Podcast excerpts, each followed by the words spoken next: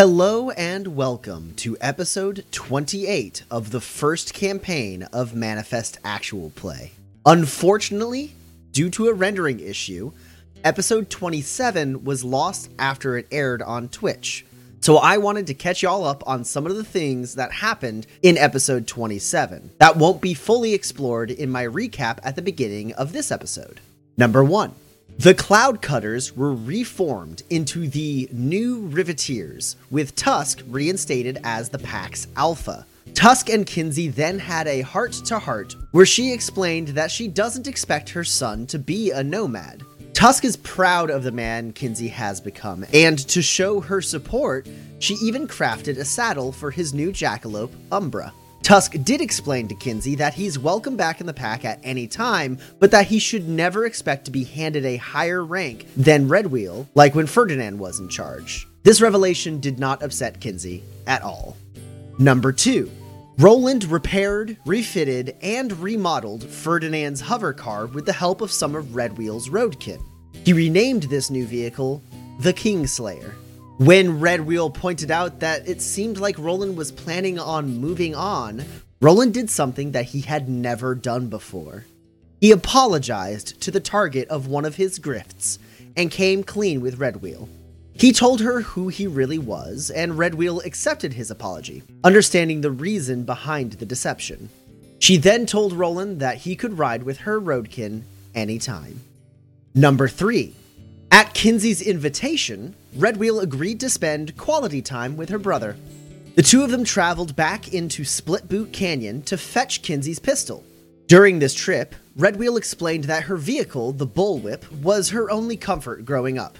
Kinsey felt that his new bond with Umbra was similar to Redwheel's emotional connection to the Bullwhip, and in discussing these similarities, the two siblings were able to find some mutual respect for one another. As they traveled north with the new Riveteers, the drifters were able to see the nomads in their natural environment. The pack never stopped their vehicles through all the days of travel. They'd refuel on the move using mag belt technology to anchor themselves to the tops and sides of their vehicles. Even when Umbra got too tired to keep up with the pack, the nomads built a jackalope trailer from scratch while still on the move. Elated with this lifestyle, Pax quickly volunteered to jump from car to car to help. And this journey ultimately proved to be a refreshingly positive experience for our drifters. And with those things clarified, you now have a pretty good sense of what happened in episode 27. So sit back and enjoy uh, episode have, 28. Uh, been heading north with the newly formed uh, Riveteers, uh, nomad pack that they rescued from their rivals, the Cloud Cutters. Uh, Kinsey's mom is in charge of the nomad pack, and his uh, half sister is now like her first lieutenant, and he killed his dad. And uh, you know, I could go into more detail about exactly how it went, but you've probably watched the episodes, so I'm gonna. It was it was madness. There's a lot of vomit. so good at this. so much vomit. It was bad. I don't need to go into the much- details. Too much. I'm so Pretty much, Kinsey's dad is dead. Kinsey's mom is alive. She's kind of nice, and his uh, his half sister is dope. And all of the Riveteers with these three drifters are heading up north to the town of Soldina, the town that hired Kinsey, Pax, and Roland to track down and rescue the Riveteers. Um, but prior to getting to Soldina, uh, the Nomad Pack makes a pit stop uh, in the Snake Eye Canyons, the home of the Ophidian clan. Uh, two members of the Ophidian clan had gone missing uh, alongside the you know missing Riveteers. And uh, these three drifters uh, found those those two men. It was Tect and Molu. They were scouts for the Ophidian clan who had disappeared, and it and it seems that they uh, uh, thought that Kinsey's evil dad uh, had um, saved them from the Ophidian clan um, curse, I guess you could call it. Uh, uh, they are um, they're blessed with good health and long life, but they um, can't leave Snake Eye Canyon or the, the territory around the Snake Eye Canyons uh, without um, what they thought. They thought people would die, but it turns out um, Tect's sister, Sky, a while back, um, uh, tried to help out, ventured beyond the territory, uh, su- succumbed to the illness, and then uh, recovered and was fine.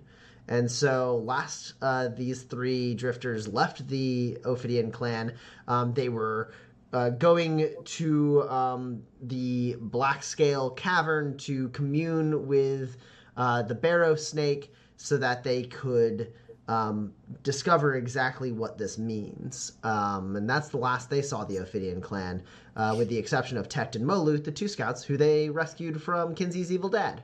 Uh, so, uh, last episode ended with the Riveteers basically getting their vehicles in single file line uh, to travel into the Snake Eye Canyon um, uh, well into the night. They're probably going to set up camp there and um, uh, head to Soldina uh, at first light. So, um, uh, the the you guys kind of get in. You're uh, Roland. I don't know if you guys rejoin Roland in in his car, the Kingslayer. Um, but uh, uh, I know Kinsey's got uh, Umbra, uh, his Jackalope. Uh, what about you, Pax? Do you rejoin Roland? He did a he did a, a quick little dr- drag race against uh, Red Wheel um, prior to everyone getting ready to go into the canyon. Yeah, I think I was in the car when that happened. So I think I am back with Roland. Okay. Or at least I will have been done. Yes, is the short answer. Cool. I, I, I think I think Kinsey's probably there as well. Yes. like riding alongside, or or is uh, is Umbra hanging out and is Oh. Umbra's uh, quite partial to the to the newly made platform, so I'll leave him there. um, so yeah, the three of you uh, get in line with the rest of the Riveteers, and then they start making their way into the canyon. And as um, as they as you're going in, you see like glimpses uh, up in the canyon, like uh, on like the tops of the canyons, and like uh, past like little like thinner like um, uh, pathways. Uh, you see movement every once in a while, like the the Ophidian clan scouts have like identified the Riveteers and are watching their their um, approach, and eventually um, they the the the cars start to like get to this kind of wider uh, ravine within the uh, the the land that um, they can kind of pull their cars up and kind of stop, and then basically some of the cars get into the ravine and pull off to the side and stop, and then everyone else just kind of like the, there's just a line of cars leading back, um, and eventually the the the column stops and people start getting out of their vehicles. Um, and uh, you can see like the light um, uh, of like a Ophidian clan camp um, on the like the other side of this like kind of shallow ravine.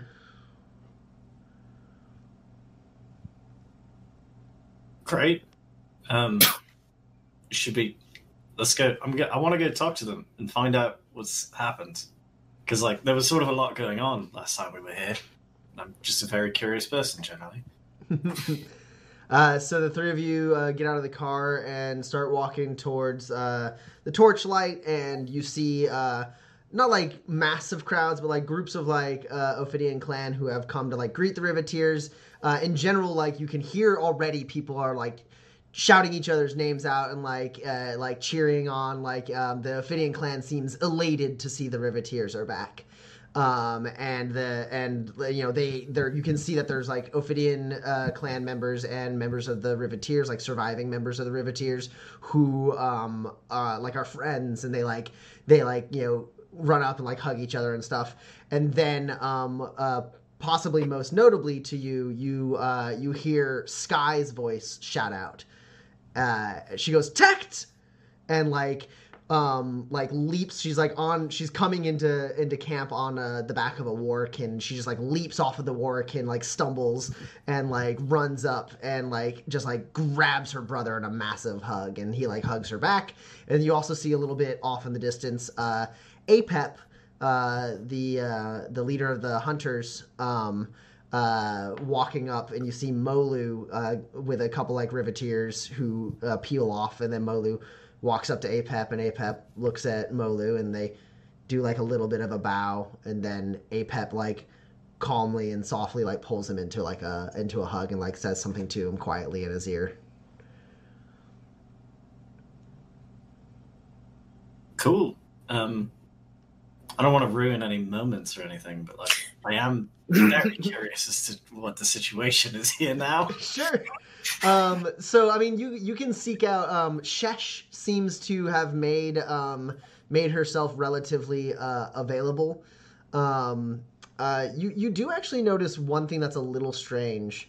Um, as you're making your way towards Shesh, who like kind of makes eye contact with you, Roland, and like you know smiles and nods at you as you're coming up. You know the crowds are mingling and, and cheering, and there's a there's a point where um, uh, Tusk uh, comes like waltzing in like with a big old like jug of like moonshine on her shoulder and like slams it down and pops the cork off and she's like we're back and everyone's like she she's got like a following of like Ophidian clan people who think she's just the best and she's like pouring drinks and telling them stories of the fight and stuff like that um, she's already starting to like basically hold church there um, at the campfire um, That's my mama. uh, but uh, Shesh, uh, like, kind of is a little bit removed from everyone else. Uh, and as you approach, she like smiles and nods. And you do notice one thing as you walk by um, Sky, and she's just like talking to Tect, and and like Tect is like seems a little concerned. And if, even from this distance, you can tell that Sky doesn't. Sky looks a little different, not extremely different, but when you when you met her like at first you probably place her at like maybe 20 years old like 19 to 21 like somewhere where like you know um in that age bracket. And now she looks more like she's in her like mid 30s right? She just seems to have aged just a little bit. She's still like in- incredibly like athletic and fit and like healthy looking. Um but like her like she's just got like the the her face is just a little less fresh and young than what it used to be basically um and uh uh you approach shesh and she nods and goes thank you for bringing back our scouts You know, we do what we can. and a lot of new faces in the riveteers but glad to see they've returned as well Yeah, it turns out people generally like denim more than, you know, not, is what we've found. as promised, uh, you can always find food and shelter and safety here in the canyon, and and uh, Lot, I know, uh, would be willing to uh, craft any supplies you may need or modify any gear you may have. Uh, she is incredibly talented, and while we may not have spurs to pay, we can pay with supplies as promised.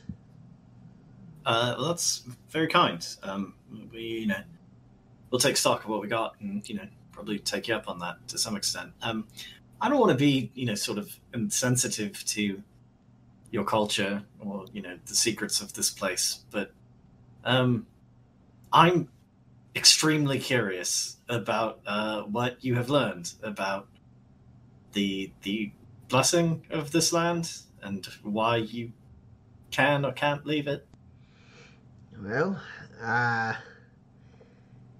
it's not entirely clear, but the blessing of the barrow snake appears to be voluntary, counter to what we used to believe.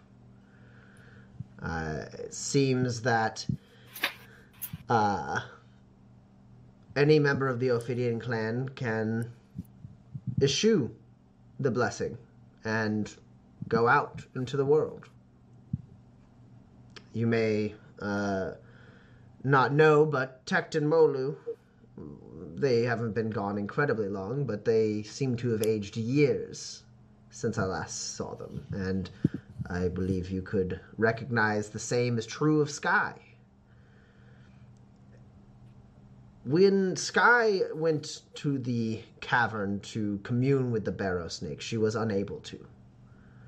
Whatever connection she's had she had to this land died when she left to help you. Now she likely will live a normal life of an outsider. She can, of course, she's of course still a member of our clan and welcome here. We're, we're not banishing her or anything. Just she no longer has the benefit of this land, but it is nice to know that when our people come of age, they can choose whether they want to serve the land or go out and find their own path. Before we met the three of you, no one in the Ophidian clan knew they had that choice. So thank you for all you've done. Uh, you're welcome, I guess.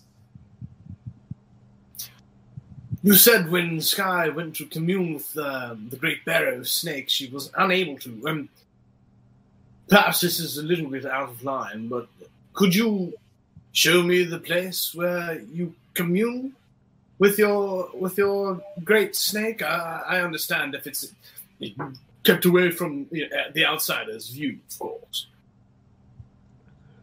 It is uncommon, unprecedented, in fact, for an outsider to enter the Black Scale Caverns. It's our most sacred place. And yet, the things we've come to understand about this land and who we are as a people, let me consider it. I'll speak with the other elders, and perhaps before you move on with the Riveteers, I'll have an answer for you. I, I would be very honored. and In fact, I'm honored just by your consideration. Th- thank you so much, Shay. Of course. Um, if it's all right with you, um, I might talk to some folks in Sildina, maybe set up sort of an outpost, you know, between here and there for folks who might want to leave when they come of age. It seemed medically dangerous to go through that process on your own. As Sky has told us, I, I imagine the process is not for the faint of heart, and it is definitely something no one has decided to do yet. But I've heard that some of our younger, more adventurous folk are considering it. Makes sense. Hmm. Kids.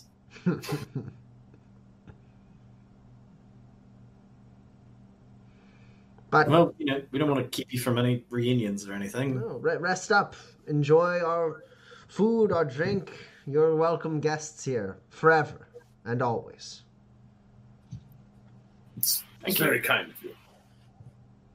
And she uh, nods and then um, walks over and like gets a cup from uh, somebody with like some kind of dark liquor in it and um, uh, takes a sip of it and like lets out a sigh and just like a gentle smile as she watches like just the like basically the festivities that are uh, just kind of impromptu festivities that are taking place right now. I think um, I think Umbra has um, gotten over his uh, initial fear of the Warken and is starting to kind of taunt them into into chasing him around. So every once in a while, there's just like a giant jackalope running in the middle of a crowd, and followed by like two or three Warken. yeah, there's definitely like you know six to eight like uh scouts and hunters who are loving this uh uh they're like trying to like egg their their working on um uh like to like you know not like eat umbra but like definitely to like give umbra a chase Come on, Umbra, give him hell. this is your beast. Oh, yes, uh, well, recently um, met, yes. My, my friend, I suppose you'd call him. It's a nice animal. Uh, I don't recall you having a jackalope when you left. I did not expect to, to, to befriend one, to be honest with you. Um, Seems I don't know if you're spirit. aware. Excuse me. It Seems to have a wild spirit. He certainly does. Uh, a spirit that I would not break uh, break him of anytime soon. It's what uh, it's what I va- what I value most about um about getting to know him. I suppose he's he's bringing back the wild spirit I once had. I would expect as much.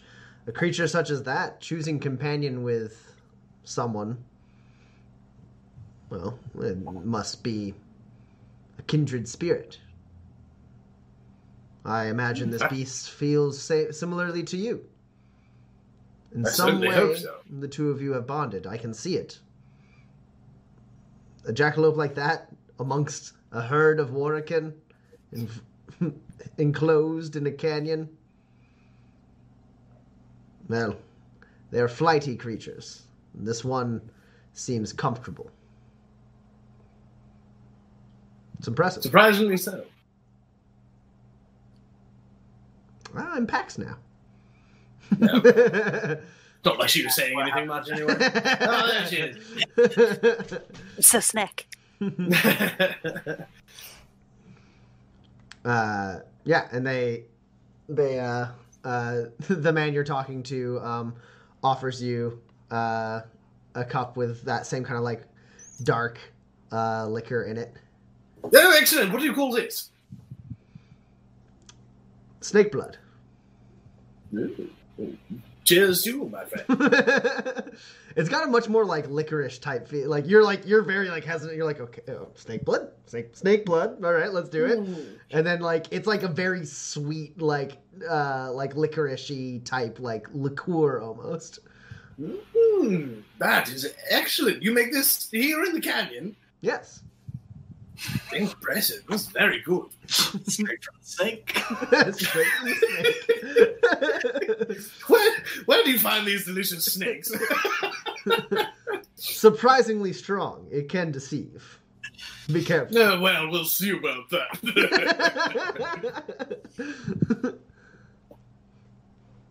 yeah. Anyone else getting up to anything?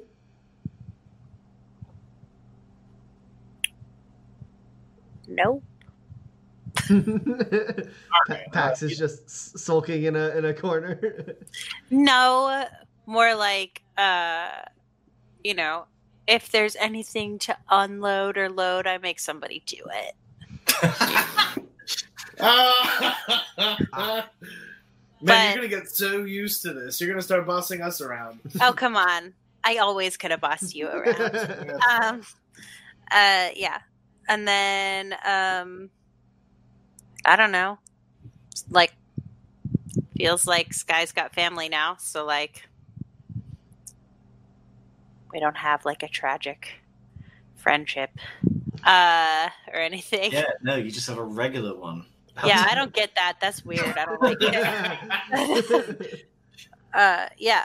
Well, if there's no purpose, I'll take a nap, I guess, until like dinner. I don't know. I did jump Alright. around a lot, so like I'm a I mean, little there's, tired. There's food and stuff available right now, and if you don't make yourself incredibly like difficult to find, like Sky will like seek you out, and uh, like at some point when you're like filling a plate with some food, Uh-huh. uh, she'll come over and like wrap an arm around you and like kind of a side hug, uh, and be like, "Thank you, thank you so much." Oh yeah, you're welcome. yeah, uh, yeah. No, uh, you're you're. I'm glad. I'm glad that we were able to help you. How's Kinsey after everything? Tect mentioned his his father's misdeeds. Oh, um, I think totally unfazed. Uh, oh, I don't know. He's not sharing. He he got a new friend. It could be a surrogate dad, I guess. I don't know. It's like animal. His dad was kind of like the worst. So, um, So and his mom is cool. So, um, Yes, I had no idea. Why didn't you tell me that Tusk was Kinsey's mother? fun, fun, fun thing we didn't know. Yeah. Kinsey was like like abandoned as a baby or whatever, and like a that like on like a homestead's doorstep. I haven't gotten the whole story, but basically, like Tusk, somebody tried to kill Tusk. I think it was his dad, and then like she was like, "Oh no, I'm gonna drop this baby off in the garden, never see it again," and then uh and then like pretend to be somebody else, and then that worked for like 30 years, and uh and then the baby like found her which is so weird because i when we were coming into the garden was like yo i don't have a family. Do you have a family? And then he was like i don't know maybe. And then it turned out that we met his whole family. So uh yeah i don't know. He's probably fine. I he yeah he wouldn't share he would share it with roland you know. We're like you know he's like here and i'm like here. And sometimes like we're like this. Most of the time we're like this. And then sometimes we're like uh, that's pretty much it. You should ask him. He loves to talk. You seem different. this is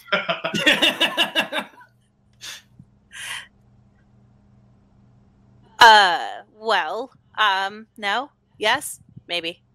I don't know i didn't have to lie for like a while.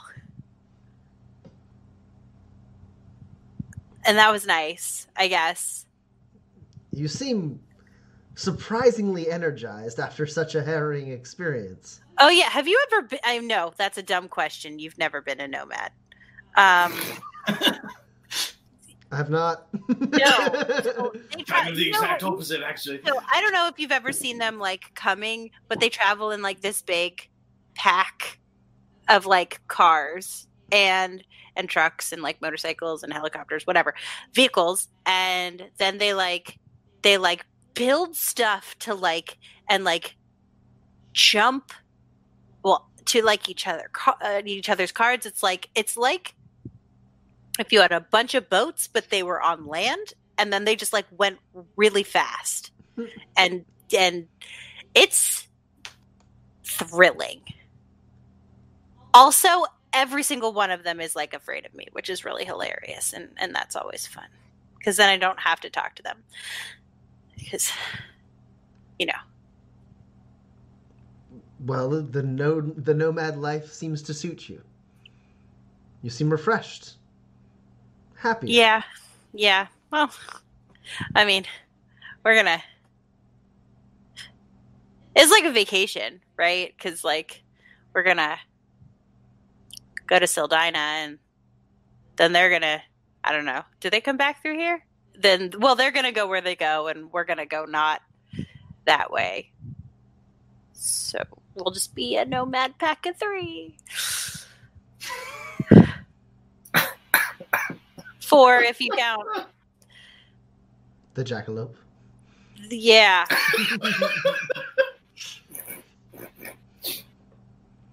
and my car got wrecked. My big truck. It um Roland crashed it really bad. And that pleased you? No, no. And now we have this like big shiny car. But I have a really good pillow, so like it's okay. You are a fascinating. woman. Would you like to sit down with me and my brother for the night? Tell us more about what adventures you've gone on. Sure. The two, the two of us, for the first time, have the option to go and see the world. I understand you and your friends may have traveled from the garden. I've never seen it before. Uh yeah. Yeah. Does is he gonna say like more than like five words? Is he like is or is he doesn't he doesn't? Get some snake blood in him, and he won't shut up. Great. Because this is this is already like a lot of talking. But Come on, and she like puts her arm around you and like takes you over to uh to Tect. and yeah, they basically just like let you like tell stories, and they like they tell like they intermittently will like relate to like stories that they have of like hunting and being around this area, but like the two of them seem to be contemplating um exploring a bit. Not necessarily like leaving the Ophidian clan or the canyons or anything like that, but like they've never seen the garden. They've never seen anything beyond like you know uh, five to ten mile radius of this of this like territory. So like, I mean, I guess Tect Tect has seen more of the world by far because he went pretty far south with uh, with the cloud cutters, but that's it. yeah, well, um, so you go over the mountains and then everything's like green. Uh, but if you go in the forests, you might get attacked by giant stinky monkeys. Uh, and they suck. They have horns, and the horns hurt. So, like, I'd recommend staying on the roads, or you could take a boat. Um, but like, sometimes murders happen there, so like, you got to be careful about that.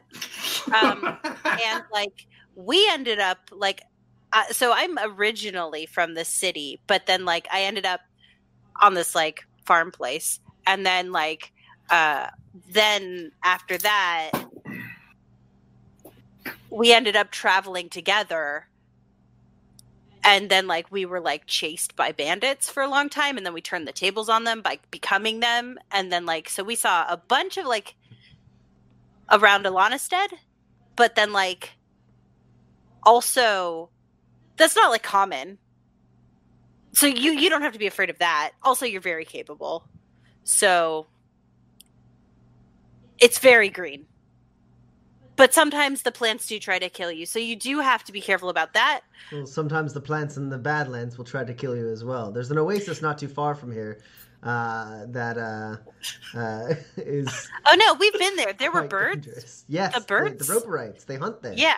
Yeah, yeah, yeah. yeah, yeah. They they almost killed Roland. So I can. See I that. was fine, obviously. Well, obviously, all three of you were fine. So well, I mean, no, like Roland was like very like pretty much. They like had him and were running away, and I had to like snare them. And Kinsey just like s- stood up top and shot, and then he dropped his gun. And actually, we found a letter in a like on a skeleton there. We should. I should go there. The let. We should deliver that letter. They like slide the snake blood away from you. uh, Roland and Kinsey getting up to anything else? Uh, the party goes Yeah. on for a little while and then starts winding down as people uh, quickly succumb to the snake blood. wow, what a horrifying sentence you've just said. this sounds like Team of Annihilation all over again. Um, uh, yeah, uh, I will. I assume, though my inventory does not say deck of cards anywhere, I have a deck of cards. Do you have a machinery cube? Nope, not allowed. Nah, I'm gonna con my way into a deck of cards. Someone else owns cards here. Yeah, I start a poker game. Sure, yeah. That's easy enough. you just, like clear off a table and like put some like stones down for chips and then be like, who wants to play cards? And like six people are like, yeah, sure. like it's Yeah, Doesn't- come on. Last time I played cards was on a boat, and then someone got murdered there, so it totally ruined the game. yeah, yeah, you, you can play cards through the night. Are you trying to like take people's money or are you just trying to have fun? Um, I'm not trying to make anyone poor, but I am playing to win. Okay. Uh, yeah, Let, us go ahead and since you have playing the player, you can roll manipulate uh, to try and uh, read and uh, mess with your opponents.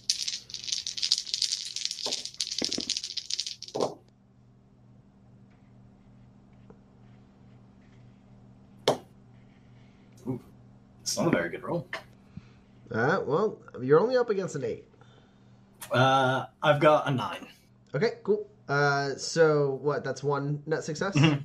Um, so yeah, you don't you don't actually end up like making any money, but you don't like lose any money. Uh, basically, you know, uh, usually you play cards like in a saloon, and like the the like fractions of spurs that the chips represent is usually just like turned into drinks. Um, uh, that's not so much the case here. So eventually, it just kind of becomes like it's a very casual, friendly game, and like no one ends up with a bigger stack than anyone else. So everyone just like walks away without paying. Yeah, if I can if I can get any of, of Red Wheels Roadkin in on the game, I do for sure. Oh, Um, absolutely. Uh, Slipstream loves poker. Oh, good to know. Good to know. I like to imagine you had a note somewhere that says Slipstream loves poker. I actually have them all written out in a line in order of who's in charge most and what they do on the thing. Just gonna add loves poker. also, uh, Kelly, shockingly good at poker. Okay, okay, Kelly, you you cannot you cannot be this good at cards. it is baffling to me how good at cards you are. I, I don't know what to tell you. Straight straight flush. Uh, I. You are an enigma. yeah. The only reason, like, the only reason Kelly doesn't like make a big break is because, like, you basically end up like chipping away at like at Kelly's lead and and like and like basically like dispensing that money across the table through like a series of bad bad luck and everything. But like every time you're up against Kelly, it's like you're in it and like you play like it's like playing high stakes, even though it's like super not high stakes. It's for four and a half dollars. Yeah. yeah. I think you hear you hear Kinsey um, sometime, probably late in the evening, and, he- and, uh, he's just speaking very loudly, and you hear him say, "So they take a sandwalker, right? And then they take a drink and they put it on its back, and you have to you have to grab it. And I tell you what, I just I took my little hand and I was like, "Uh, uh," and then I just took it. What the hell? Wait, what do you have sandwalkers around? They look a problem.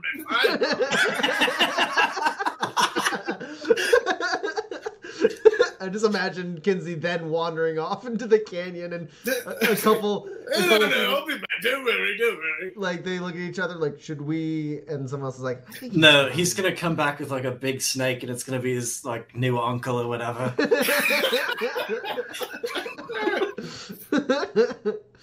yeah, I think Kinsey, you later wake up, uh, uh, uh, like a little bit before sunrise. It's like the the night is starting to get just a little bit light.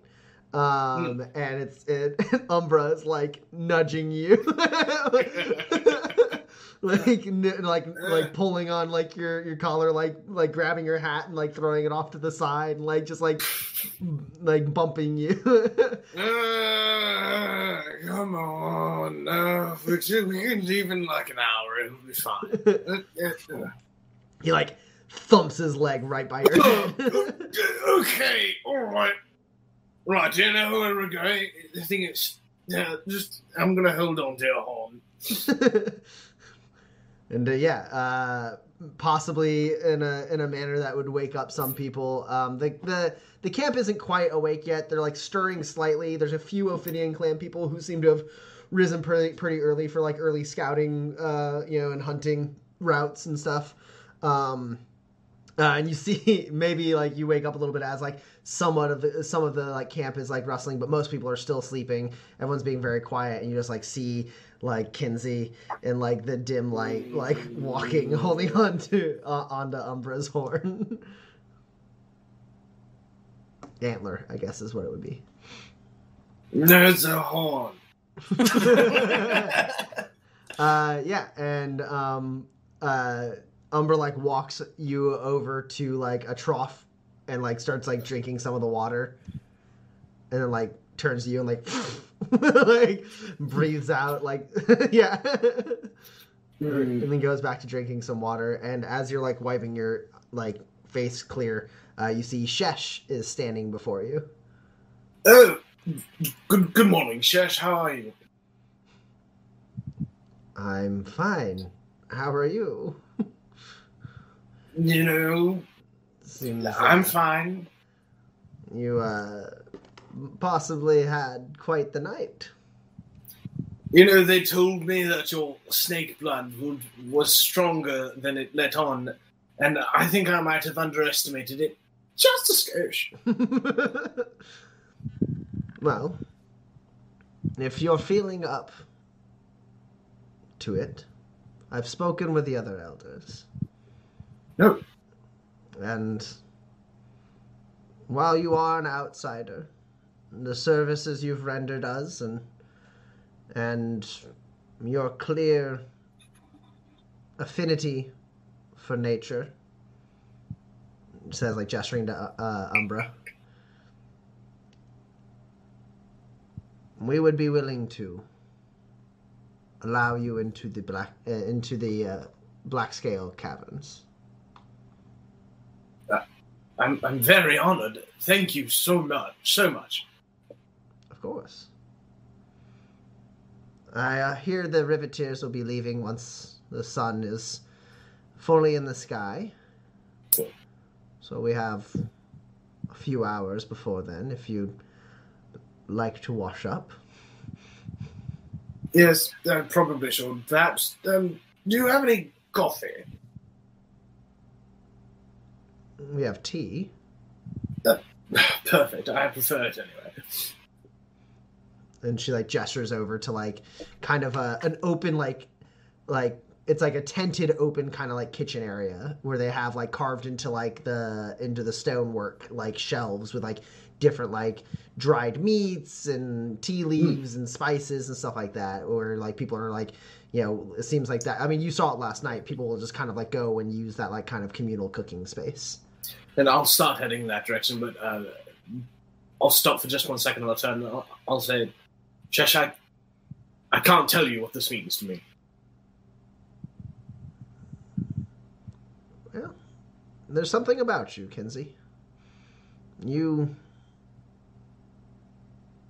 don't quite feel like a stranger. I feel the same. Go. And uh, I'll, I'll go pour myself the strongest cup of tea I possibly can. There's like another like Ophidian clan person who's like, "Ugh. oh no, this is the stuff you want, man. yeah. Just grind it in there. Don't don't take it out. Let it just sit in there. and at the end, if you can stomach it, like just suck on the leaves. It doesn't taste Yeah. good at all. That, that's fine. You wouldn't believe the things I've eaten. he like sits there. He's like got an empty cup, and he pulls out like a leaf and is like, like weakly, like like chewing on a leaf, and he's like, oh, "I'm gonna go later." uh, yeah, and um, Roland and Pax, you guys wake up with the rest of the camp. Yeah, definitely. Cool. Up first. I'm Uh, gonna try to be up first. Sure. I mean, there's I'm not there- at first. so then you definitely saw Kinsey come into camp. Um, It was hilarious. I didn't help. Yeah, yeah. I mean, like the the Riveteers start like waking up and start packing their things up. There's um uh, crates that they're leaving with the Ophidian clan, and crates that they're taking from the Ophidian clan and like loading up, and they're just kind of finishing that. They didn't. They only sort of kind of started it last night, and so there's a few people who have the misfortune of having to do that this morning. Yep. They're the ones I don't like. and Just kidding. I like everybody. Um, yeah, Roland probably a little bit after, like shortly after you wake up, as like the rest of the camp as a whole is starting to get up and move. Um, uh, you probably see Kinsey. I don't know, probably like changed into at least some cleaner clothes than the ones he slept out in the canyon in. um, Clean uh, for Kinsey. clean for Kinsey. Um, uh, uh, uh, with um, uh, Shesh and Apep. um, as uh, Lote um, seems to be like assisting with um, with the Riveteers, but uh, uh, Apep and Shesh um, are with Kinsey, and they seem to be like leaving camp. Um, um, I I'm assuming I could have read when Kinsey inquired and and Shesh was like, "We'll consider it." It was not a we'll consider allowing your whole party into our most sacred place. It was a you, Kinsey, alone may see this thing. Yes. the, it did not seem like they were discussing a group deal.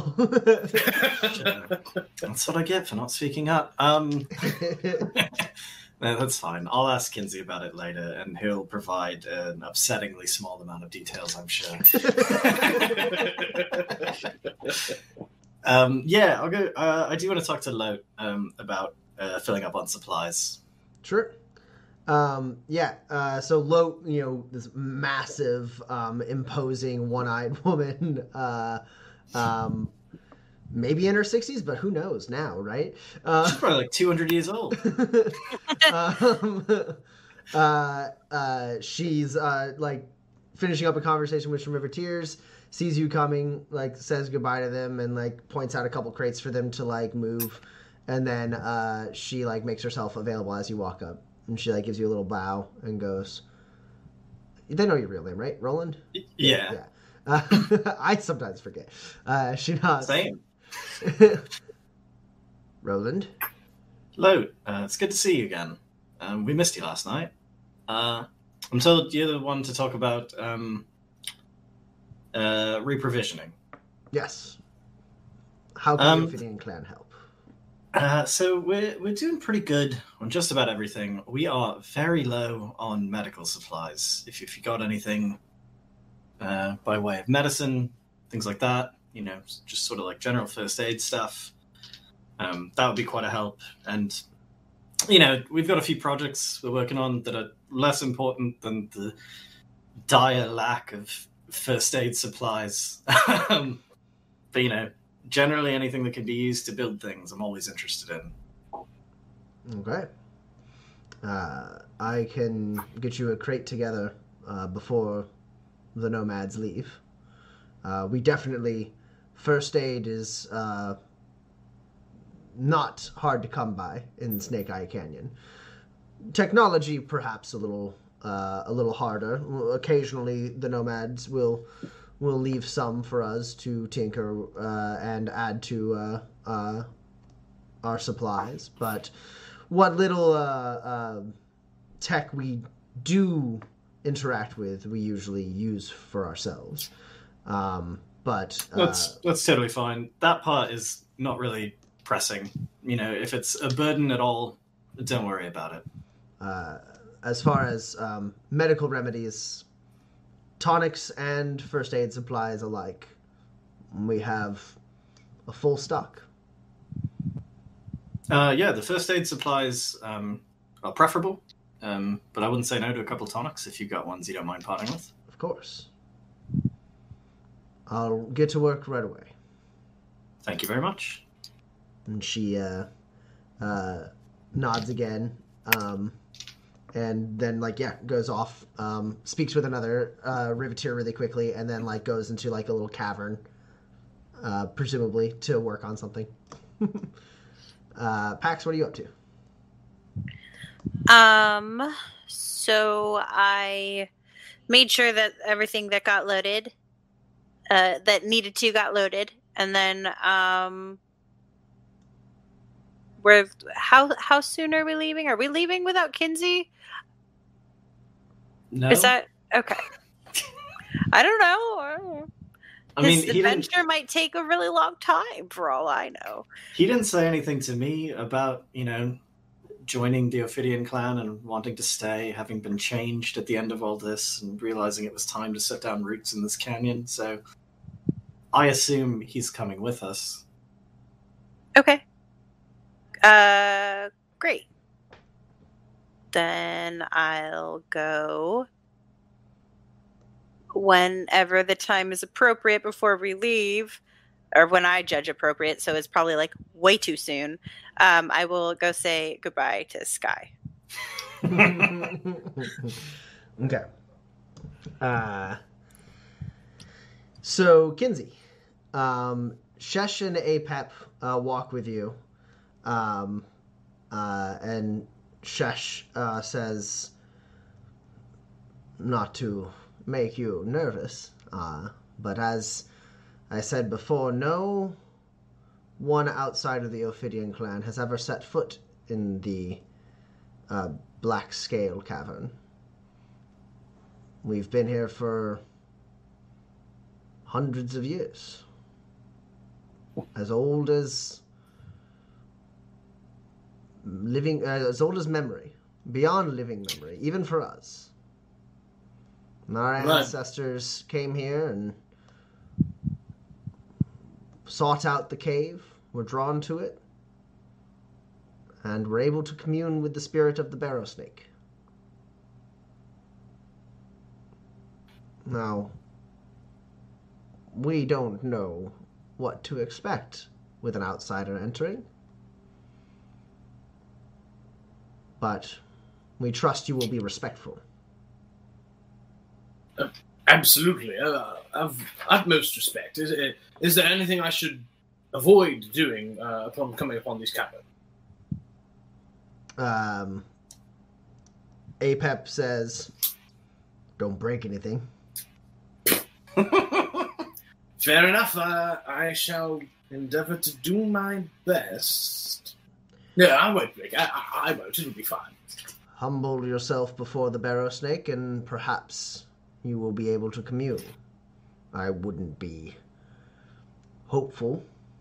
Many members in hmm. our clan struggle to feel the, the presence of the barrow snake.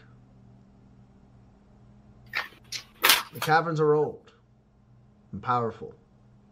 They are the source of our people, our life. The gifts we are given come from there.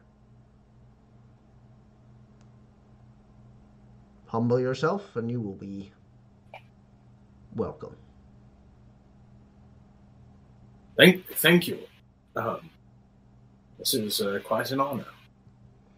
and uh, they lead you into this like kind of dark cavern and um, instead of lit by like torches you see um, basically crystals they're not like it's not luminescence uh, but there is like um, like raw like gems embedded into uh, the lining of like this kind of triangular uh, carved cavern. Um, and they emit like a natural light um, uh, most of which is like kind of a blue and a green. Uh, occasionally there's like kind of a warmer yellow or orange uh, gem. Um, but like they they create this kind of like dim light that allows you to see the steps uh, that lead down. And as it kind of widens you start uh, realizing what you may have thought were statues are actually guards that are standing Oh. um, uh, on either side of uh, like every like mm, like 15 to 20 feet maybe um, uh, there's uh, Ophidian clan members standing with um, basically like uh, uh, a, a buckler that kind of has like um, uh, slots carved into uh, uh, either side of it, kind of making uh, uh, an area where a spear could be stabbed through, and they do have a spear there too. Their bucklers, their spears, these um, kind of ornate masks they're wearing are all made out of this material that you might maybe be able to recognize. Um, uh, but it's like a, it's kind of like a, a dark marble, like a brownish black marble um, uh, that um, has been like kind of painted on like the uh, on the carvings to like um, uh, kind with like a like a yellowish um, reddish yellow uh, type paint in the like in the carvings like that go inside, making this kind of almost snake like, almost humanoid looking face on the mask. Uh, and you still you also see like kind of like something that almost looks like a Gaurau, but not quite on like the shield. Um, uh, a Gaurau being like a large, li- large lizard-like thing, but this thing is much more snake. But its like head is very Gaurau esque, like kind of like draconic uh, head. um, and it like winds around their shields, and they're all like standing I, um, incredibly perfectly still. Could I make a, a, a roll to try and figure out what this material is? Sure. Thank you very much. Uh, it would be a survival roll. Um, put you at a probably a minus three. Sure.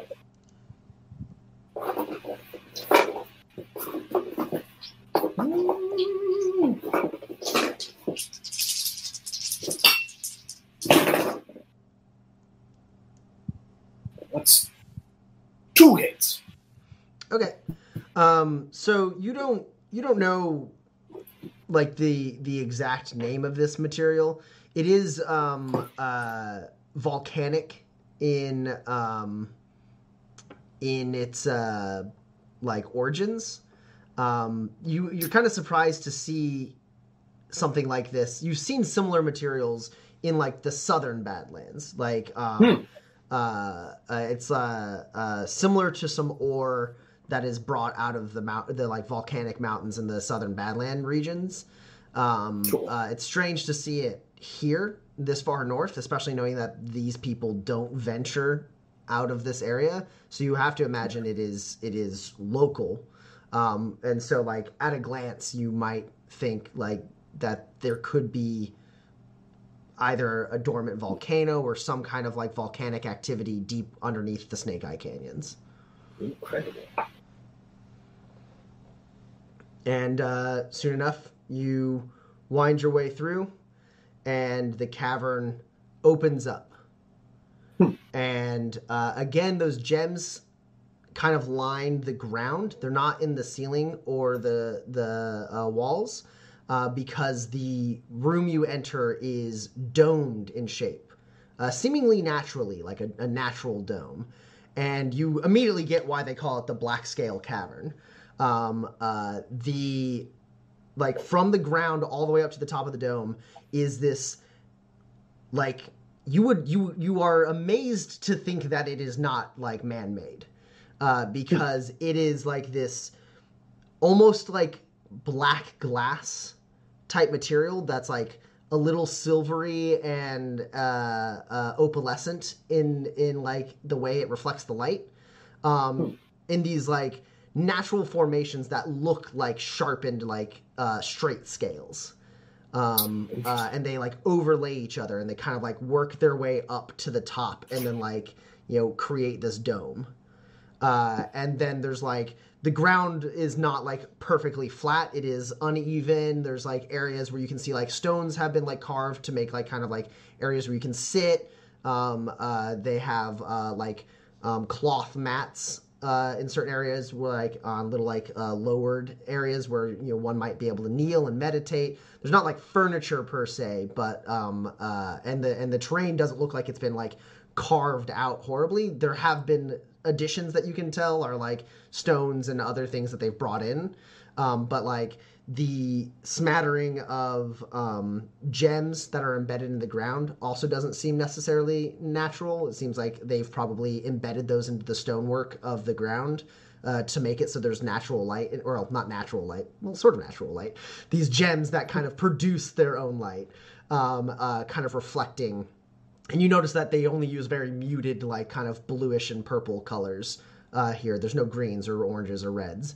Um, but like the light kind of reflect, reflects through all of these scales and like makes it so like the room is brighter than what you, what you would imagine. A very small amount of light makes this room very bright. Um, uh, and when you walk in, it's like like you feel the air change. Like you you know the sound like the acoustics of this room are like shocking because uh, you would think it would echo, but whatever sound waves are going up and into the walls and into the ceilings are just like not bouncing back. Hmm. So like when you walk in, it becomes like very silent. Like it's like you've just like walked into like into a place and like plugged your ears. And you can hear your footsteps and you can hear your breath and you can hear Apep and Shesh very quietly beside you. And like every movement you make doesn't sound deafening, but is like more easy to hear because there is like no white noise.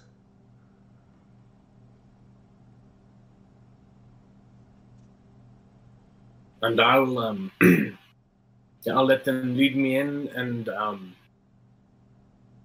give them a look, just kind of questioning: Do I go to the middle of the room? I won't say it out loud. I'll just kind of indicate with my head. Yeah. Shesh gestures to pretty much anywhere in the room, and you watch Apep uh, walk over, and uh, there's like uh, almost like a like a like a dad sitting in like his favorite armchair. He finds like a stone that has like it has been like worn a little bit and like polished, and he just like leans back. It's like not super reclined, but like a little reclined as he like kind of like leans and like presses his hands like gently uh, uh, on his knees and like closes his eyes. And um, so I'll kind of find a place in the room that feels right, towards the middle, but not right directly into the center. And um, I will appropriately humble myself before the barrow snake, get on my knees, place my palms uh, on the ground, but still like sitting on my feet, just so that I can feel the vibrations of the place. And I'll close my eyes and um, sit and listen. Okay. Um, yeah, it is extremely calming. It's extreme. You can tell already. Like you, like you can't even remember how long you've been down here. um, uh, it's it's a little uh disorienting because it's like you basically entered a sensory deprivation chamber, right? Where like as soon as you close your eyes, it's like all you all you get is like you can like feel the the blood pulsing in your veins, like you know a little bit elevated at, from your excitement. Um, you can kind of if you try really hard, you can sort of hear Apep um, shift, but most most of the sounds he's making are completely silent to you because he is just a little too far away. And you do hear just the smallest little like bit of movement as presumably Shesh moves to a place as well. Um, yeah. Uh, are you are you rolling? Uh, uh, I've forgotten the name of the talent that you have. Um, Um, yes, I don't think it's a roll. Though. well, it must is a have roll if you're if you're looking for extra information. But basically, yeah, you you um I'm one with nature. Yeah, one with nature. That's what it's called. Let me just pull it up here real quick.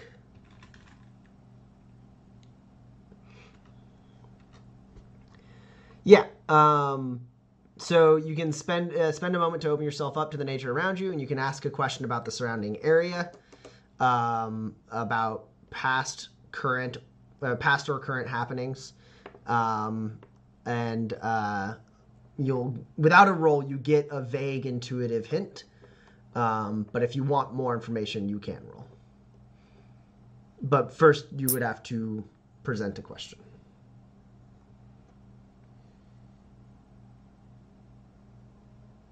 I think I would like to ask will the, will the barrow snake, will the great barrow snake see me?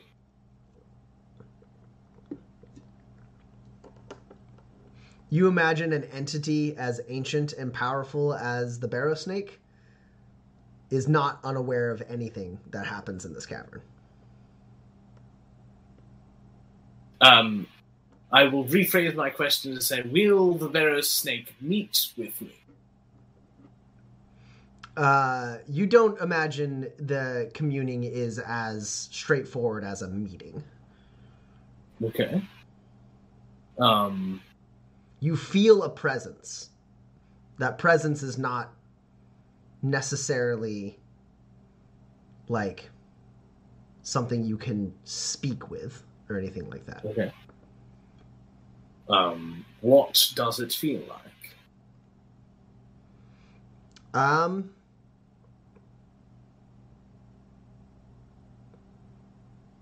a little a little strange. Uh it it feels like you. Hmm.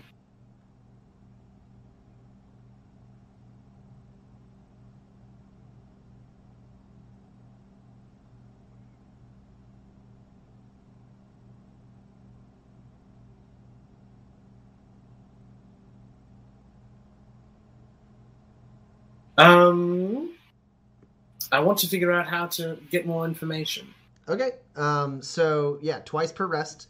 uh, you can roll um, survival to delve deeper into your connection with nature to get more detail. Perfect. And the number of successes rolled on this will determine how much more of a detailed answer you are given.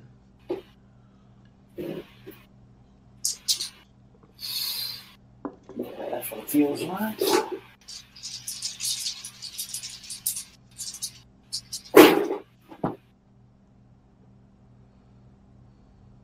That is four hits. Okay.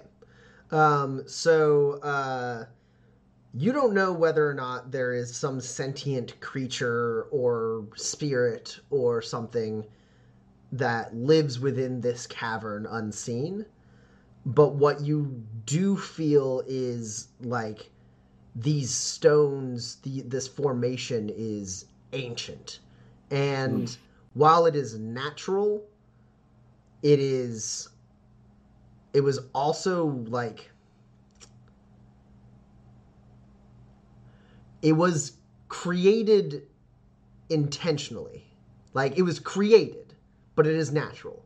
Like as if manifest made this.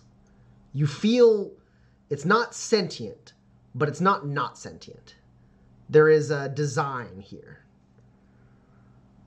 And um as you deepen your like connection with it and like the sound of your breathing kind of fades away and like the your heart rate like settles to the point where you can't hear it anymore and like your eyes are closed you've lost track of time you don't know really anything that's going on around you you are just like going full zen mode. There Hmm. kneeling on the ground. You feel yourself the the the presence you felt was you but almost like a reflection of you as seen through the prism of these scales. Like you are almost like you are able to commune with parts of yourself that you've never been able to like observe or or or touch on like like deep into like the core of your person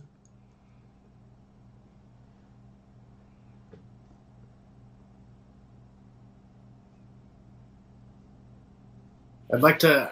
Can I ask how the Ophidians receive their blessing of uh, long age and good health? Sure. Um,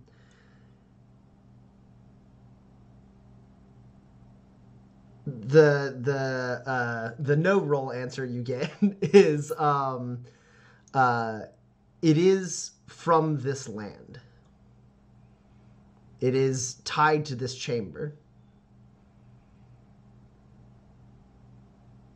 Let's take a roll. I'll, I'll use my second one. All right.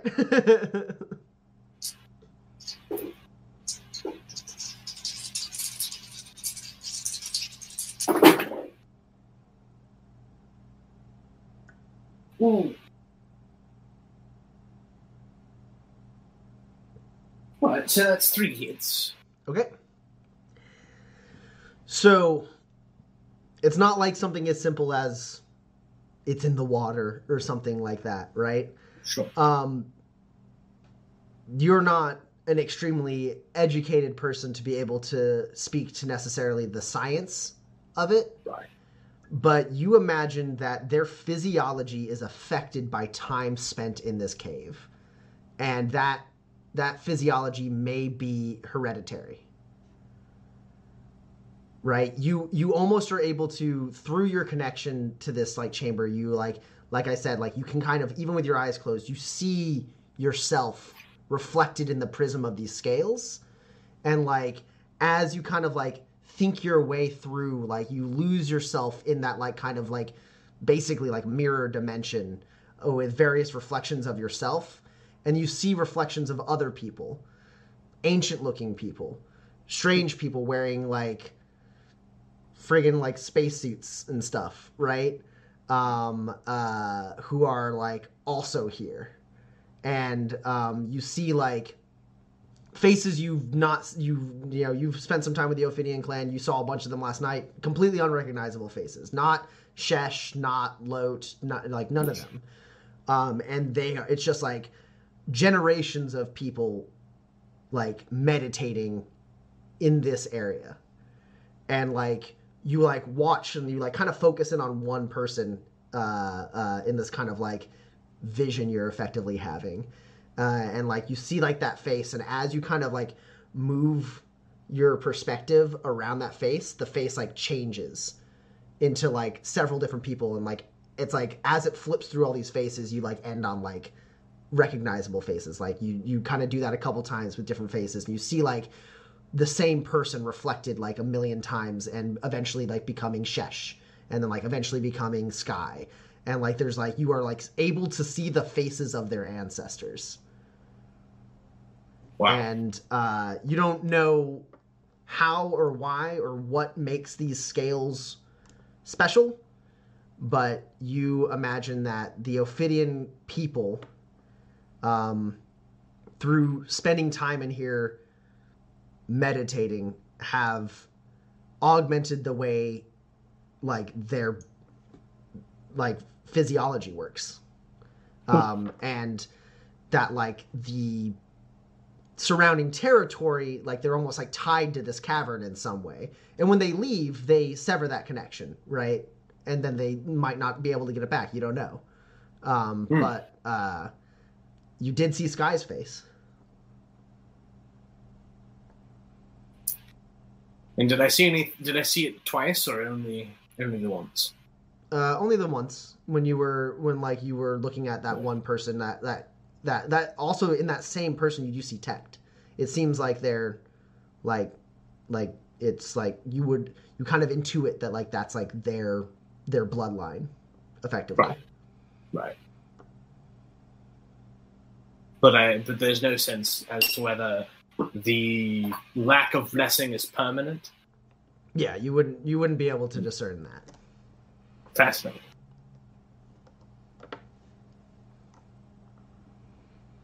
Um, but yeah, you don't see like generations of you or anything like that. Right. You don't necessarily feel like unwelcome, but you don't. You also don't feel quite at home. You definitely feel like a visitor. Right. Um, and you would imagine that like, should you want to gain the blessing of the Ophidian clan, it wouldn't be for you. It would be for your descendants. And the work would start now with what you're doing. Right. Fascinating. Uh, as I see these things, I'm going to just kind of slowly stand up and walk around. I think I, I am actually walking and trying to look at the faces, but I have my eyes closed. Um, I think once once the vision gets back to me, I'll open my eyes. Uh, and I'll say out loud, as cheesy as it is, I understand.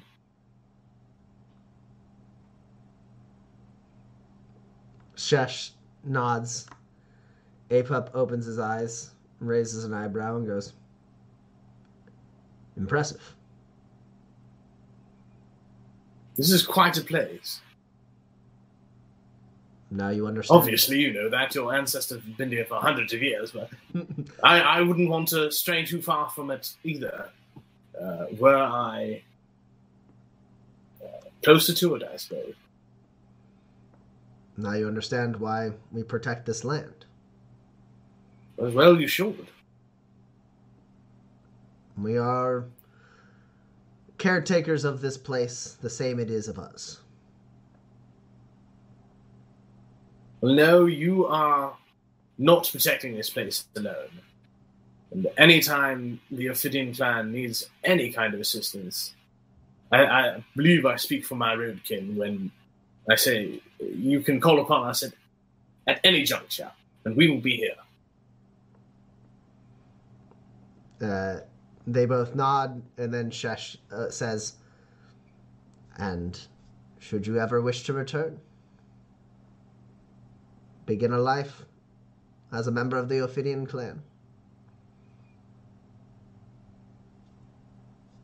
you may be welcome. I am thoroughly humbled, and wish I could take you up on it this very instant, to be honest. You I suspect your road may lead to many wondrous places. Your work out there is not done, and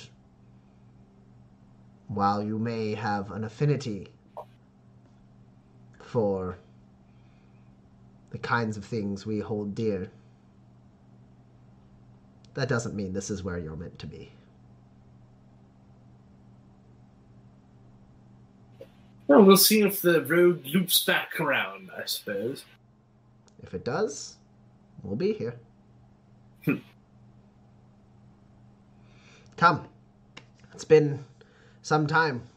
I believe if you are to not get left behind, if you want your road to continue moving forward, we best get you back. Oh, yes, what?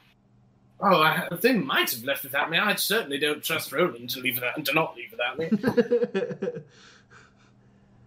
uh, and uh, yeah, you begin making your way out. It's much lighter now. The like sun is starting to get up there. You've been gone for maybe an hour and a half. Oh, Uh, yeah, Roland and Pax. The the camp is getting all set. Um, Roland Lote does get, end up giving you a crate. That crate has eight first aid cubes. Um, and click no. Um, uh, two tier uh, high quality tier two tonics that that heal six hit points.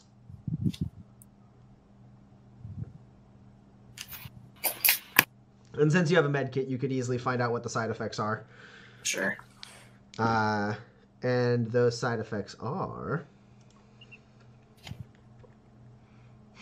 motion sickness,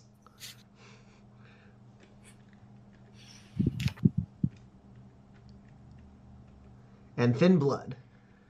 Um, is that one of them has motion sickness and the other has thin blood, or they no, both have? they both have their tier two tonics, so they have the the. Okay, cool. Oh, sorry. Um, no, one of them has and one of them has the other because they are excellent quality, so they only have the one side effect. Okay, cool. So one has motion sickness and one has thin blood. Uh, and then you also have um, two excellent quality tier two antitoxins. And they just have antitoxin twice. It's stackable.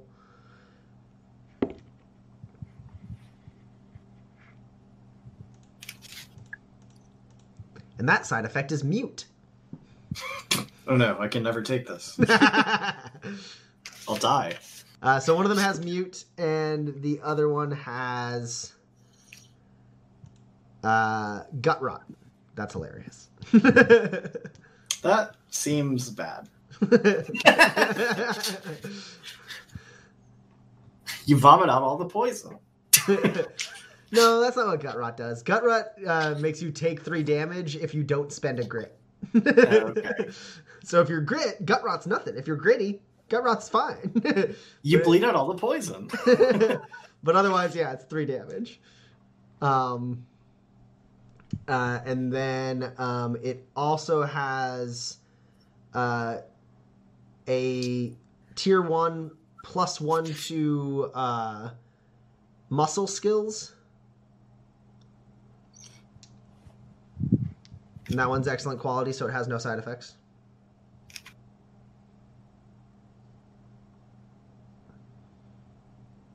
Okay. Uh, these the rest of these are just plus one to skill groups. Um, plus one Okay. to muscle skill, plus one to finesse skills, and then there's one that's plus one to durability skills.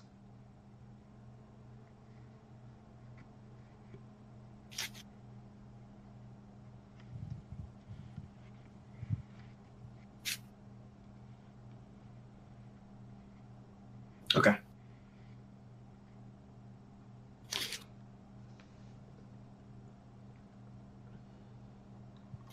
And that's what's in that crate. Great. This is a great crate. She goes, I hope it's enough. This is. Yes, this is enough. This is so far beyond enough. As I said, uh, medical supplies are not hard to come by here. Thank you very much. We go through a lot of them. I, I believe it. Yeah, Bird almost got me once. That was bad. You should try doing more cardio. I don't know. I don't know if it would work.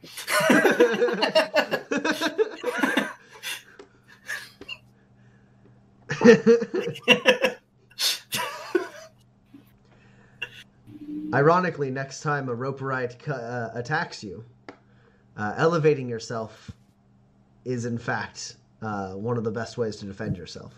They're not Yeah, good you know- climbers. you know what my real mistake was? Was not um, being able to run away from them before they were near me. Okay, okay. Like,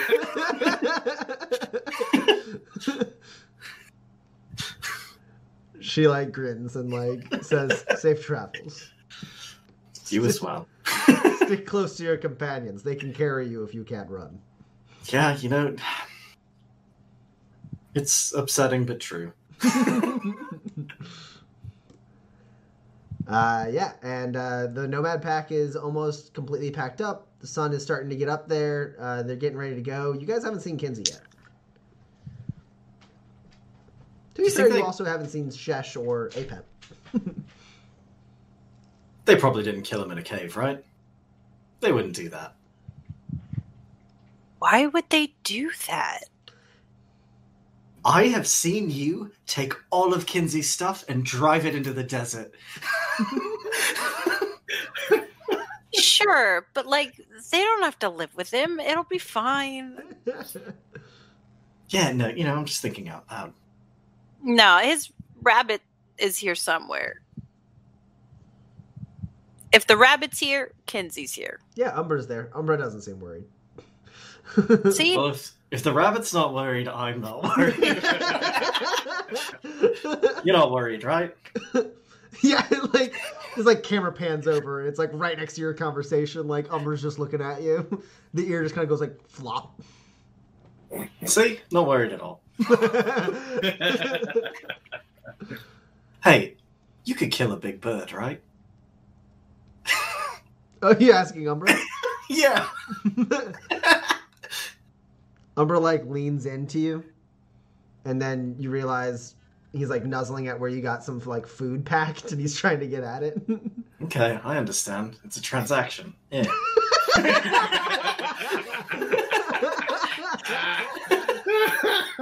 You Consider got- this a down payment on the next bird. yeah, you you feed Umbra. Seems happy about it. Okay, I get it. I'm starting to get outdoors.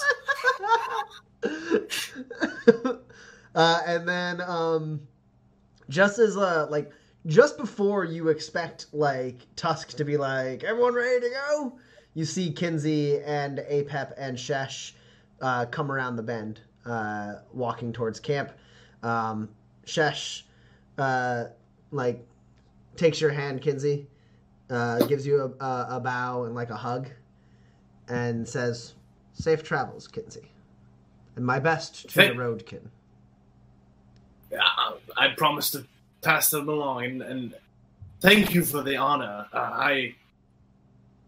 This is the the best place that I've been in a very long time. We've we've traveled to some horrid places, and this is this has been a, a, a breath of fresh air, you might say. Actually, hold on one moment. And uh, Kinsey's going to to run towards the car and um, kind of dig through the back and like God damn it, packs of shit, God damn it. And he's uh, going to go, aha! And pull out a, a sack and run back to Shesh and say, I promised you some Munson spice blend.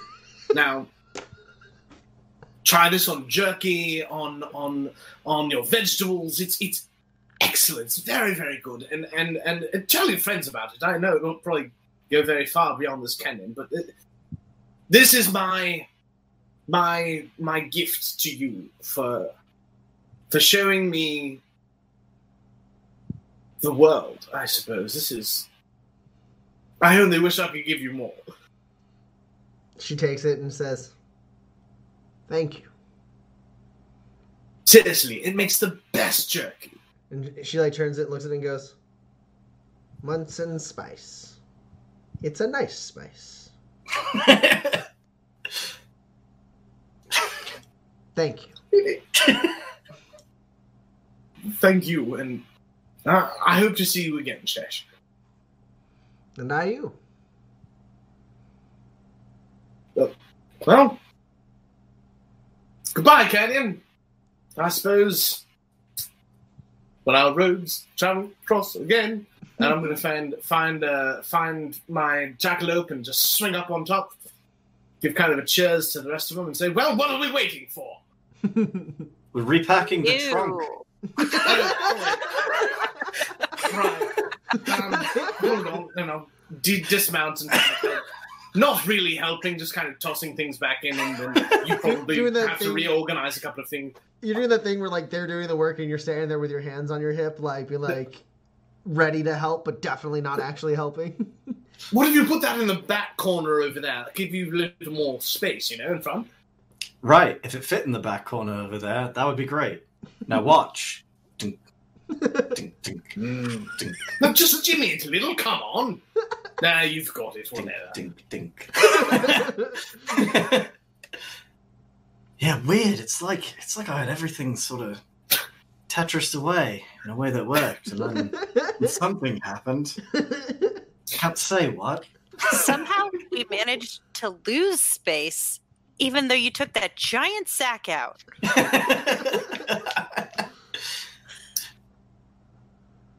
I think there should just be more storage space in the trunk. Uh, you, what? You didn't? You didn't fix that? I thought you made plenty of adjustments to this car, Roland. Do you know your dad only had seatbelts for him? Somehow doesn't surprise me. Yeah, so I had to get more seatbelts, and I thought that might be more important than expanding the sizable trunk space. Little did you know we would come to this point, eh? Yeah, fuck me, I guess. And then Tusk yells, "What are we waiting for? Next stop, Soldana, ride to die!"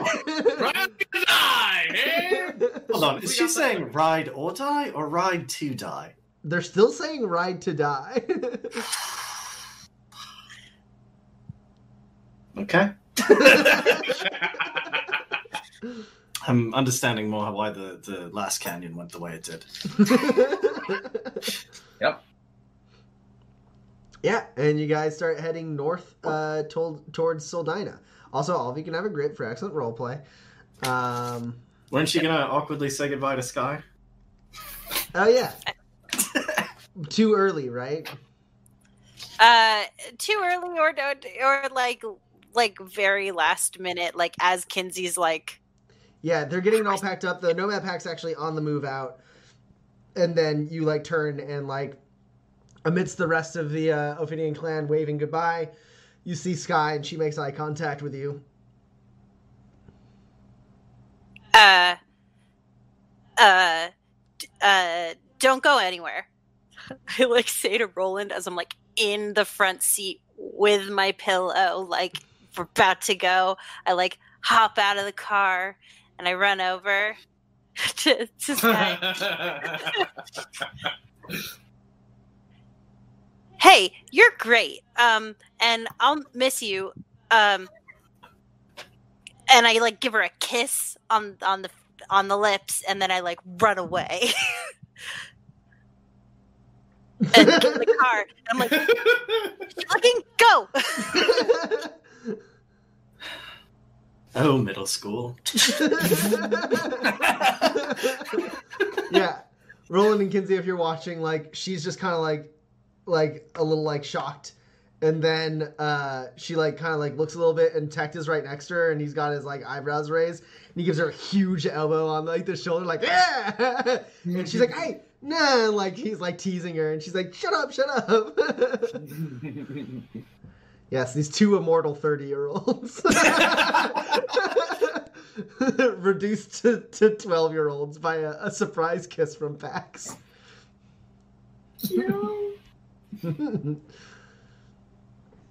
Uh, and No, yeah, seriously, like, go faster. I mean, I can go faster if you want to go faster. what are you waiting for? We've got the seatbelts. Sort of, and I shift dramatically and go faster. Uh, yeah, go ahead and roll a drive test. Uh, uh, you don't have the terrain mods based because of um, uh, it being a hover car, but uh, beyond just like the rough terrain, it's extremely cramped. You are now trying to cut in line of like an organized exodus. Yeah. Um. Uh. So we'll put it at a, a minus three. Uh, speed or handling? Uh, handling for sure. Okay.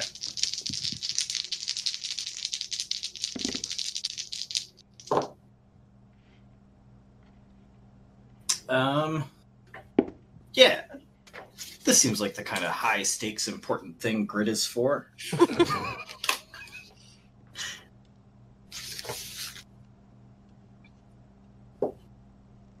uh, I've got three hits. Uh, what's your highest? 12. Oh, mine's an 11. so what is that? One one net success? Yeah. Okay. Yeah. Uh, so you you just kick it on and vroom, and then like you see uh, uh, like running behind the car um, uh, Umbra uh, like trying to keep up. And like as you weave through a couple cars like Umbra jumps onto those cars and jumps off of them. People are like ah, ah," and, like people are like like they, they're like leaning out and like shouting at you. And then like one person you drive by is like ride or die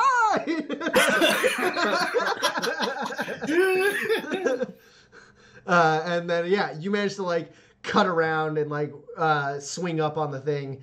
Um, and Pax in that moment when you're like hugging your your pillow and like you know braced up against the the dash, uh, the the hover car like swings up and rides along like a slope, a steep slope on the canyon to like cut around the corner faster. You glance and at a distance you see a, a blushing uh, sky like look, like make kind of eye contact with you as her like hand is up in like a wave, and then she goes out of sight. Hugging your pillow.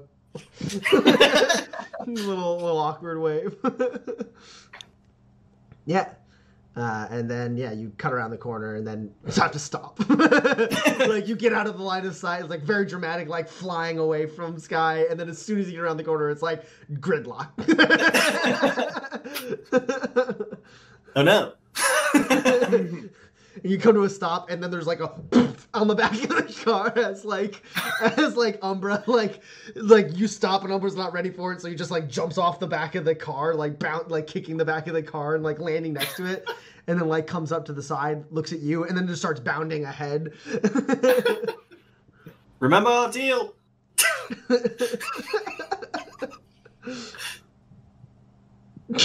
a confused Uh, Kinsey. Oh, I'm sorry, what's that? Is that? I said a confused looking Kinsey. Hmm. Uh, I thought, don't when they start, aren't they not supposed to stop? Well, no, there's just sort of a line here, right? So like, I can't, I can't just gun it. Someone I at so here's how traffic works. There's somebody at the front, and they've had to slow down. But then, how does that affect us? What happens? and the city boy explains to the the country bunyan about how traffic works. Great. Uh, and uh, after Roland finishes his extensive lecture on the on the ways of traffic and how in the city things have like, you know, they they t- have taken measures to like help with traffic. and so the thing is, is like by the time you get to where the thing initially happened, it's already gone and done, and it looks like it should have been clear the whole way, but it that's not how it works, really. It's quite frustrating. I, I don't think I like this arrangement. Why don't they just go around? I mean, what are There's streets buildings for there. anyway? Buildings, schmeldings. Okay, you. You've seen buildings, right? You know you're not supposed to drive into them. this whole adventure kicked off when someone drove into a building in town. Uh, yeah, and you break out of the canyon and finally, like, uh, after like not a very long time, but a, a, a amount of time that feels like a very long time with Roland giving a lecture, um, uh, uh, you finally like get out of the canyon and are able to open up on the road on your drive north towards Soldina. Um, yeah, and uh, it it doesn't take you too long to to get to Soldina, especially uh, traveling like uh, like the nomads do. Um, I don't think we do a shoot the shit. I think uh, I think you know uh, Pax is sleeping. Um, Kinsey, you had a very spiritual uh, moment in a cave, but you are still a bit hungover. Um, starting to get back to you now that you're in the car. You're like, oh no. uh, and yeah, uh, the drive is uh, quick and uh, uneventful as uh, Soldina eventually crests over the horizon and fast approaches. And as it does, you see a small figure on the edge of town waving a tiny little hand. She learned nothing. Why would she? She's a child. She's uh, uh, uh, Alma Burns there, uh, waving in uh, uh, the pack, um, and uh, you know you're kind of in like the middle backish area. Um, so you know uh, at the front, um, Tusk rolls in first. The town all comes out. They all seem elated to see the Riveteers. They see the they see the Riveteer colors. They see Tusk step out and like Tusk doesn't have a big old jug of moonshine on her shoulder, but she does have a big crate of like supplies that she like pulls out of the trunk and like has on her shoulder and she goes, We're back And and uh uh yeah, uh, uh, there's like a little less of a personal like um exchange with a lot of people. It's not like it's not like old friends getting together, more like um uh you know, people rushing out and being like thankful that they can like, you know, sell their goods and have transit and all that. And um a lot of the basically like the Tusk's war wagon and then a few of the supply cars pull into town, kind of blocking up the intersection around the LRC tower, and then the rest of the Nomad pack effectively makes like like you know rounds the wagons around the town, like making like a barrier. Not like not like a, a like extremely intense barrier, but they just basically like all pull their cars. They want to park nearby. Yeah, and they're on the outside of that like kind of trench that that surrounds the town. They all kind of like park around it, um, uh, uh, basically surrounding the car, the town with uh, with vehicles. Um, and then you know they they all get out and they uh, a couple of them like go straight to the saloon. Um, uh, by a couple, I mean a significant amount of them go straight to the saloon. um, a few like wander the town. A couple of them seem to be doing maintenance on the vehicles. Um, uh, you know, refueling stuff like that. Um, uh, also, speaking of refueling, Roland, I need you to roll a fuel test for me. Ah, no. no, as in uh, you. you Goodbye, use fuel. Yeah. uh, yeah. This uh, this hover muscle car you've made is uh, very cool. Not entirely uh, energy efficient. Why would it be? That's not how you go fast. uh, yeah, and um, you uh, you see as they uh, as you know, basically transactions begin happening. People come up and like uh, uh, like the um, oh let's see, um, you do see um. Uh, you don't see Michelle Green, the saloon keep, because you imagine she is very busy inside.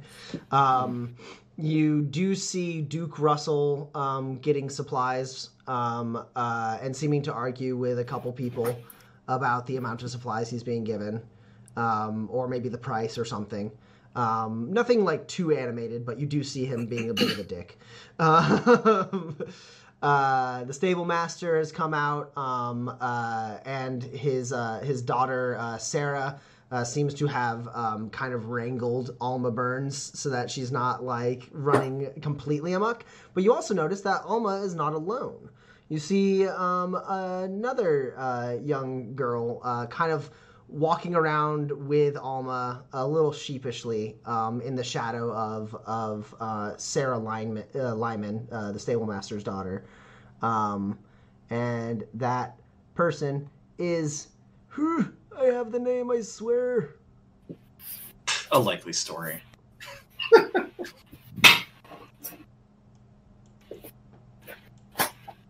Uh, Annie, Annie Munson. Annie, oh my god, that's so fun. You could have just asked me because I just looked at those people's names. uh, yeah, you see uh, Annie Munson uh, kind of flitting around a little bit out of her shell. Last time you saw her, she was just kind of like, you know, zipping around the house a little shy. And uh, she seems to kind of like sheepishly enjoy spending time with Alma and Sarah. Um, uh, uh, Sarah being uh, maybe like in like somewhere between like 18 and 20. Um, Alma being a little bit younger than Annie, um, but not by a, a, large margin. Annie, eh, Annie Munson, how, how are you doing? Did you bring Joe and Daryl along with you, your brother and father, respectively?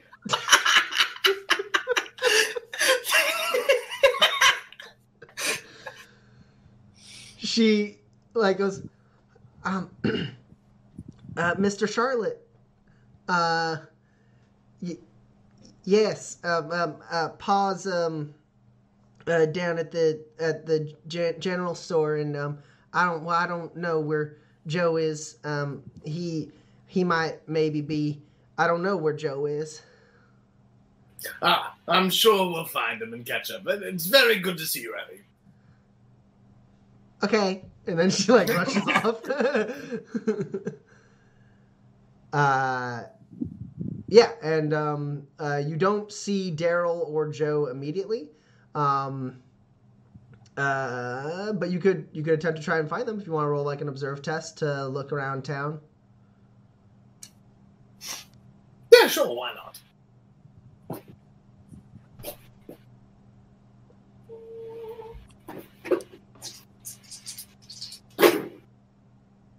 Wow! Uh, I think suffice to say, I certainly do not find him because I rolled three dice and rolled three natural 20s. Oh no, you're blind! you die you you die you you you follow you are afflicted by the ophidian curse no Ah, I was blessed. I don't believe it. um, yeah, okay. Uh, I and it's should have funny, just it's skipped funny the 'cause, roll. like, I didn't you have always, to you do always it. ask for a roll when you're like, I can think of an interesting fail case for this, and I was like, yeah, maybe I can. I don't know. I'll just have a roll, and then and then it's like, what is it if it's really bad? uh, pretty low stakes. This uh, this uh, so what happens instead? Um, uh, you're you're trying to find um, the Munsons effectively. Um, Sorry, just really quick. Can anybody else? Okay, never mind. Nope. There's a really annoying sound Yeah. that just lowered in volume.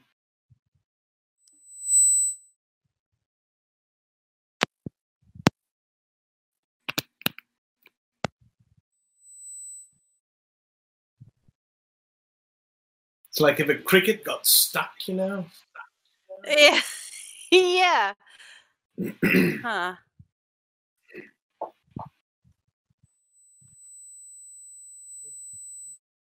Uh, Yeah. I'll mute see if it turns off.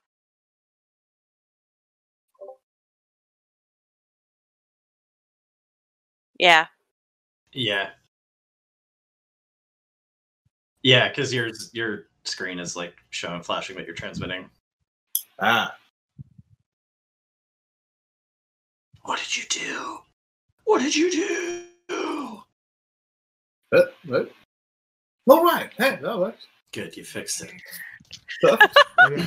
So I was able to make it so it stopped happening for the viewers because I can change my volume in OBS. So it was just only affecting you guys, but then no one could hear me. Um, or I guess they couldn't hear me when I was saying it was me. Um, okay, Oh. cool. But I guess refreshing me just fixed it. Anywho,